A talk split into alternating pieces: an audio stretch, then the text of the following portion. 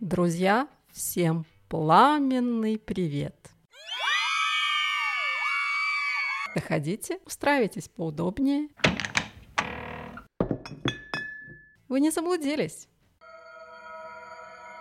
Вы на подкасте «Анекдоты адвоката». Первый русскоязычный подкаст про лабиринты трудового права во Франции. О, как сказано. И ваш проводник, ваш покорный слуга Ольга Дувек, адвокат при Парижской палате адвокатов. А первый эпизод называется «Ее уволили за использование матраса на рабочем месте». Людк! А, Людк, Что? глянь, что делается. О чем вы четко будете знать после прослушивания этого эпизода. Итак, если у вас служебный роман, как себя вести, чтобы вас не уволили? Можно ли заниматься в рабочем месте? Если да, как? В каких условиях? Есть ли какие-то ограничения? И, наконец, будет отрывок из следующего эпизода. И многое, многое другое. Давным-давно, в тридесятом царстве, не в нашем государстве, жили-были король с королевой. Тут Олю понесло. Давайте по фактам. Итак, факты на лицо. Ну, в данном случае не совсем на лицо, конечно, но неважно. Это твое заднее слово? За дней не бывает. Итак, Катюша и Шурик, назовем их так, сотрудники магазина «Король матраса», Le Roi du Matelas, были любовниками. Руссо туристо. Облика морали, Ферштейн. И вот зачастили они, так сказать, на тестирование демонстрационных матрасов во время обеденного перерыва, причем внутри самого магазина. Прикиньте. Тесты, по словам участников, проходили регулярно и успешно. Но матрасное счастье долго не продлилось. Что же произошло? Шурика уволили. Уволили по другой статье, не из-за матраса. Что же произошло дальше?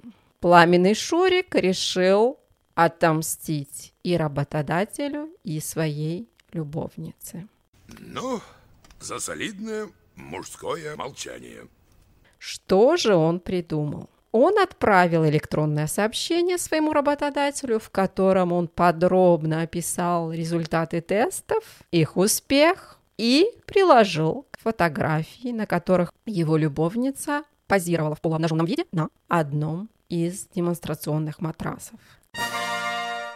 Естественно, работодателю не понравилась такая ситуация.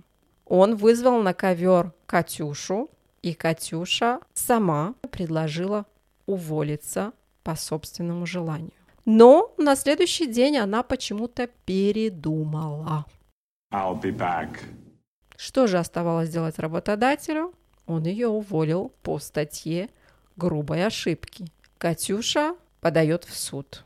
Суд первой инстанции и начинается Санта-Барбара судебных решений.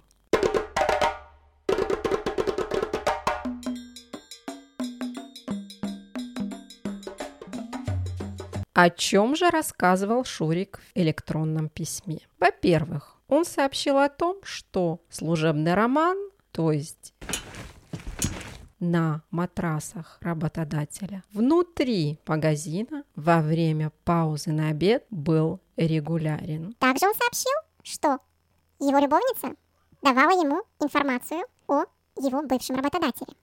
То есть на момент продолжения сексуальных отношений Шурик уже не был сотрудником данного магазина, но он все равно приходил на рабочее место своей любовницы и занимался сексом с ней в самом магазине на демонстрационных матрасах.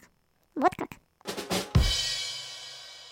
За что же на самом деле уволили Катю? Был список нарушений, в том числе, например, опоздание, несоблюдение методики продажи. И так далее. И последняя капля для работодателя это было как раз вот это сообщение от бывшего сотрудника, что использовался материал работодателя во время рабочего дня. Семен Семенович. Друзья, вы все еще со мной?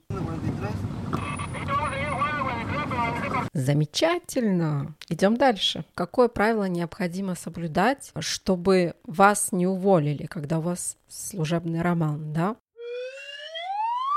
Ваши отношения не должны никаким образом влиять никаким образом, ни плохим, ни хорошим, на ваши трудовые способности, на отношения с вашими коллегами, начальством, а также на принципы этические и моральные, которые поддерживает компания.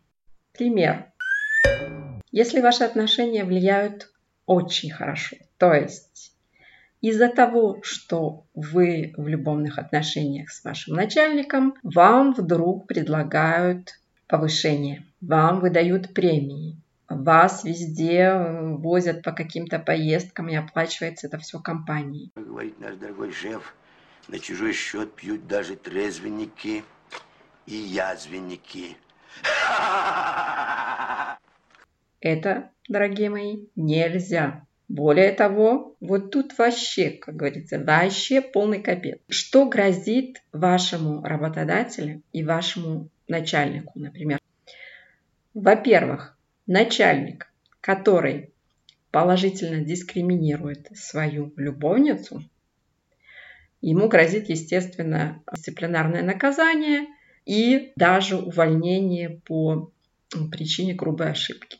Итак, если работодатель вовремя не одумается, не заметит это привилегированное отношение начальника к своей сотруднице, Поездки, дебоши, растраты на нее за счет м, компании.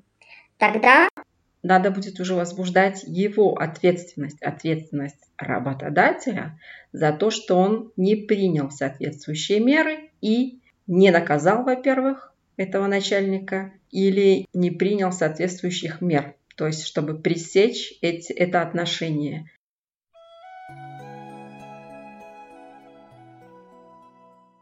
Итак, друзья, теперь памятка о том, что лучше не делать, когда у вас служебный роман. Не демонстрируйте ваши отношения. Обнималки, целовалки, возле кафешки, постоянные паузы. Ведь даже за это постоянное отсутствие вас могут наказать и дать предупреждение. Не занимайтесь м-м-м на рабочем месте. Когда же, если это законом не запрещено, друзья, существуют все же моральные и этические кодексы, правила которых следует выполнять. Не выполняйте никаких действий, которые прямо или косвенно могут просто повредить репутации компании, либо повлиять на нормальную работу, нормальный график работы других сотрудников или повлиять на условия, состояние, организацию других сотрудников. А что же делать, если ваш служебный роман закончился и вас, бывший возлюбленный, пытается как-то дискриминировать, либо вообще собирается уволить вас, избавиться вы больше не нужны. Что же делать? Знаете, что в данном случае речь идет именно о вашей дискриминации по отношению к другим сотрудникам, так как он пытается вам пришить, шить какое-то досье, да, чтобы от вас избавиться. Если вы через суд докажете, что вы были уволены именно по дискриминации, тогда можно просто идти и просить ваше восстановление на работе. Плюс всякие там плюшки. О, вы дослушали эпизод почти до конца. Спасибо, дорогие, низко кланяюсь, низко-низко-низко. Очень благодарна вам за ваше внимание, за вашу поддержку. Сами понимаете, первый эпизод, я волнуюсь. Итак, торжественно напоминаю вам, что каждый эпизод сопровождается шпаргалкой. Ссылки доступны в описании этого эпизода. Кликайте, щелкайте, скачивайте. Как же меня можно отблагодарить за эту кучу полезной, нужной информации? Ну, можно отблагодарить, например, э, шоколадом. Да ладно, шутки. Просто прокомментируйте, напишите ваше мнение, Поставьте 5 звездочек, напишите мне на Инстаграм, на имейл, по всем доступным каналам, нравится ли вам подкаст, какие у вас новые идеи. Это будет мое самое нужное, мое поощрение. Мерси. Пуль железо, не отходя от кассы. Итак, что же вас ожидает на следующей неделе, в следующий понедельник? О чем же будем вещать в следующем эпизоде? Посидим, поокаем, как говорится, на тему, внимание, барабанная дробь.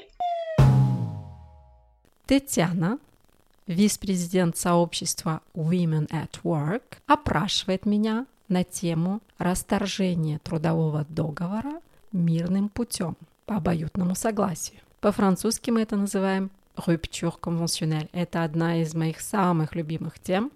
Итак, предлагаю вам небольшой, коротенький отрывочек из следующего эпизода, который ждет вас на волне уже в следующий понедельник. Ну вот в силу этого такого особого эмоционального состояния увольняющегося, ну и той стороны тоже часто, э, кого лучше всего вовлечь в этот процесс? Э, ну вот адвокат это первая мысль, другие какие-то, может быть, люди. Я всегда говорю, сначала пытайтесь сами, если у вас есть силы, есть возможности, и вы все разбираетесь, что надо платить, э, какие приблизительно... Тогда зачем вам адвокат, понимаете, если все нормально? Зачем, ну, зачем, не надо. Идите сами, просто идите по процедуре, мы будем говорить через угу. несколько минут о процедуре, и тогда угу. вам адвокат не нужен. Но если вдруг уже как-то пошло по косо, да, что-то непонятно, угу. уже начинается серия Санта-Барбары, знаете, песня Гансбура «Je t'aime moi non plus», Тогда... Да, конечно.